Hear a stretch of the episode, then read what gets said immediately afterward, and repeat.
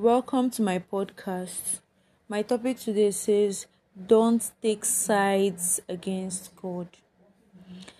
That's what so many Christians are doing. They are really taking sides against God, against the Bible, and against themselves without recognizing what they are doing. They wouldn't do it if they knew for sure just what they were doing but they just keep talking about how they don't have any faith.